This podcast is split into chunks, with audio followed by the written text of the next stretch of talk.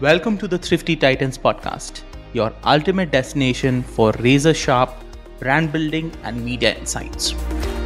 We bring you the wisdom of the most badass founders, media mavericks, indie hackers, and content creators in the whole wide world, and help you grow your business and your audience without losing your mind or breaking the bank. Join the ranks of the Thrifty Titans, and together, let's build something extraordinary. On this week's episode, I have Parul Bhargava with me. Parul is the co-founder and C E O of vCommission, which is one of India's leading affiliate network, and it delivers performance on web and mobile to advertisers around the world through its growing network of publishers. Parul has been an entrepreneur for over a decade now and is one of the country's foremost experts when it comes to affiliate marketing, managing affiliate campaigns, and digital media. Welcome to the show, Parul. Thank you, Sekhar, and hello to all your viewers and listeners. Parul, let's really dig into this. When is the right time for a first-time founder to start considering affiliate marketing as a part of his company's growth strategy? I think that's a very good question and something that I juggle with, almost juggle and struggle with almost every day. Because mm-hmm. in all honesty and in all appreciation, we are seen as magic makers, and sometimes right. even the newbie or early stage entrepreneurs do come to us and ask how performance marketing and affiliate marketing can help them, and they can only spend when they get R O I. So right. I think this is a very big myth that people, or a misconception that people don't really understand performance marketing or affiliate marketing as a marketing channel itself. So it has the same risks, it has, it needs the same funnel, it needs the same research, it needs the same feedback that you would give to any other marketing channel.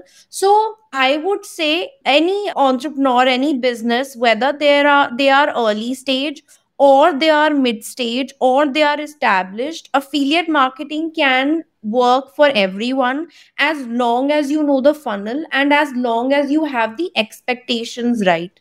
Especially in the e-commerce industry, I'll just give an example of that. So yeah. if, you know, you're looking at affiliate marketing to begin with, you have to understand that affiliate marketing can give your business a bump of about twenty percent.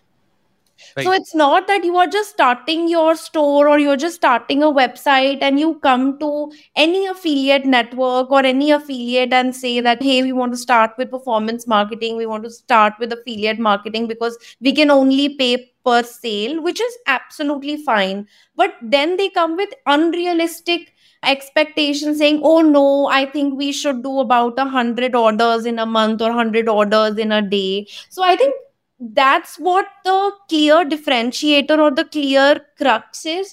Affiliate marketing is a very beautiful concept. Obviously, I am always an advocate for it. I've been in this space for a decade and a half, an industry right. that is very close to my heart. So affiliate marketing can work for everyone, but you should know your funnel. You should have your expectations. What are some of the most common misconceptions that you see founders have about affiliate marketing and its impact on their business? So the first misconception is that if they just give us a U R L, we can blast it out to, I don't know, the internet, and the sales will start flowing in. As dramatically as I put it, that's really the expectation. Second myth is, or the second misconception is that tracking in our domain is underrated and it can be done away with if we are just getting the right U R Ls. I don't think that's the right approach to go about it. Tracking and the correct technical in- implementation to deliver the goal that the business demands from performance marketing is very important. We just cannot rely on an external tool. Even if it is Google Analytics, I need to see the whole journey from the click to sale in my dashboard to be able to optimize it according to the goal that I am committing to you. So I think right. that is, again, a very important point that is misunderstood. A third important point also sometimes that people either sideline or don't understand well is pricing the affiliate marketing campaign. Like when we are loading up a campaign on any other D S P or platform, we bid real time, we accept what rates are given to us. But while we are checking out affiliate marketing or planning an affiliate marketing campaign, we start to get into our P and Ls rather than what is the traffic cost, how, what is my conversion rate, and what is the cost per acquisition is going to be. So the whole right. metric of this is my profit, I can give you twenty percent of my profit versus my cost per acquisition on another external channel is X and I'm willing to give you X is something that is, that's a conversation that's very underrated, especially in new businesses. How should a founder really go about strategizing their affiliate marketing efforts? So what I recommend is every new business or every marketer, while starting off with affiliate marketing, they should at least have an experience of running an advertising campaign, even on, on search or social media, wherever, themselves. Right. They should know how much a click costs. They should know what are their conversion rates. They should know how or in how many click-throughs is the person landing to the checkout page. What are people actually ordering for on the website? If there is a certain split between, let's say, C O D or prepaid, why is that? Or if there are dropouts from checkout page or there are abandoned carts, they should know why, you know, they exist. Once you have your funnel ready, you understand how a consumer behaves when he lands onto your website through a paid channel. I'm not talking about organic particularly here, but you right. should know how someone behaves on your own website through a paid channel. You will be able to gauge what, you know, even for performance marketing, how a marketing campaign should perform for you, rather than having unrealistic expectations, rather than putting pressure on affiliates to deliver something that possibly they can't deliver. Then how would you recommend founders pick their affiliates? I think founders now and businesses now are very smart. And they are picking content creators or media according to what their niche and industry is. So enough has been said and done about what particular media works better for which niche or which kind of vertical. So I think yeah. they are very smart in doing that. However, I feel when and a business is starting with an affiliate marketing campaign or a performance marketing campaign, they should also be very sure of the mix that they want from branding to R O I. Obviously, they pay on R O I alone in a performance marketing campaign or an affiliate campaign, whatever it might be. It could be a lead, it could be a sale, it could be a registration, it could be an app download, whatever that is. However, In initially, it should be a very good mix. So they need eyeballs as well as those goals. Even if you're paying a little bit higher for that goals, but goal, but you're getting that visibility and eyeballs and initial traffic that you need push from, I think they should definitely focus on that. Got it. And when it comes to the metrics, because I'm sure when it comes to performance or affiliates, marketers or founders are all about the metrics. What are the metrics that you recommend founders or marketers track when it comes to affiliates, especially their first affiliate campaign, let's say, where there is really no benchmark for them about adoption or conversion from these sorts of campaigns? So I would recommend them to be open-minded. It's not necessary that you just be hell-bent on running a sales campaign. For example, if I have, let's say a very random example, I have a mobile application for some game. And obviously, I will make money when there are in-app purchases as a business. Right. Now, if I be hell-bent on, I will do a rev share campaign only with the affiliate and I will pay only the affiliate or influencer or marketer only when I'm getting an in-app purchase, I think that would be a very restrictive way of looking at it. However, you make your own funnel that in these many installs, these are the registrations that I get, this percentage of first maybe free play or first play is what I get, and then get then I get a deposit, and then my L T V is of about X amount. And right. So to get initial traction and to reach that first milestone of, let's say, a ten thousand downloads or something, I'm willing to pay some amount per download so that I see this media. I will solve multiple intentions, multiple objectives through through this campaign. Number one, I will have Play Store rating. I will have people installing my campaign. I will know the paid media funnel better, as if when someone is coming from a paid channel, how are they reacting on my app? What is my exact L T V from organic versus paid? And then paid also loops in organic. It, it attracts organic as well. So initially it has to be that route. When it comes to the affiliate marketing space, specifically in newly emerging sectors like D two C and SaaS, there's also a lot of competition with a lot of similar players coming up, and all of them are vying for attention from a limited number of publishers, a limited number of creators. You spoke about the kinds of models that generally work, rev share versus paying sometimes for the visibility. What are some of the industry advice that you offer to founders about how to stand out within slightly competitive markets and attract top performing affiliates, especially if they're starting out and are a bit wet behind the ear, really? So interestingly, what I see is when new D two C founders and new SaaS founders are starting up, they start in a model called, or the maximum traction that they get is out of a model called cost per acquisition. It is not a rev share. It's not a percentage of what the user is depositing, but it's mostly, for example, if one month or one week of my software is X, for that, I'm ready to pay the affiliate four X. There right. are so many new D two C founders who have done this. Now they are unicorns. And there are so many new and established SaaS players and software companies that still do this. I think this is a very, uh, though it Obviously, it is a very risky way of doing things, because I'm sure that they know their L T V better. Right.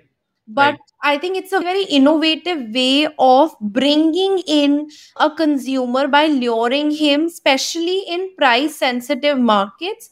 And they should be sure that once a consumer becomes my customer, I have all the means to retain him.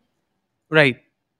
And does that also then mean, as companies mature, whether be it in the D two C space or SaaS space, they should relook at their affiliate marketing, the value proposition of their affiliate marketing efforts? No, I think at any stage, there should always be experimentation on different ways of running a marketing campaign, because though affiliate marketing or though performance marketing and very R O I based, but still different commission models and different iterations in our industry also bring amazingly different results. So I right. feel even if you are a big brand, established brand, you should revisit or bring new innovation into a campaign every six months. And if you are a new company or a new business starting with this model, do not alter the business for at least a quarter to know the results, because the big companies or the established businesses work in a different way, where they want to run the same campaign for years and years. The yeah. new entrants, they try to play around with everything every month, sometimes even every week. That this week we'll give you this payout, next week we'll give you this payout. Now we yeah. want this landing page, then we want that landing page. So I think yeah. that also creates a lot of disturbance for anyone who's trying to run performance marketing. If you are running a campaign, the age or the minimum age that you want the campaign's performance to actually start talking to you is three months. We start right. optimizing in about three weeks. In about two to three weeks, we start optimizing. But for the campaign to mature, it takes three months. And what are the indicators for you personally that this campaign has really matured? For me, conversion rates. Got it. And what is generally the window for conversion rates after maturing? It depends uh, absolutely on the media that you're running on and what your funnel is. Honestly, I've seen, especially with influencer and blogger space, I've seen conversion rates as high as sixty percent also. And it doesn't matter that it needs to be a mature campaign. It needs to be right when you're starting as well, depending on how you are pricing the campaign and how targeted the audience is. And I've seen conversion rates as low as zero point zero zero one percent also when it just doesn't convert. It, it's just that we need to price it well. We need to take it to the right target audience, and the conversion rates should be in line to what the organic conversion rates are. No worries. My last question, Parul, was for content creators. How does a content creator become a good affiliate without being labeled as a sellout? Very interesting question. I think integrating the product that you're selling very subtly into your content and not contradicting it in the coming content that you produce. So there are a few content creators that I follow, and sometimes that they say that this is one product that I use every day and this is a part of my regime and it's a sponsored product, and then after five days for the same concern they are talking about another product, and after a month they are talking about another product. So I think this just confuses the audience so much, and it's very out and out obvious that you are just trying to do a paid partnership without even knowing what we are doing.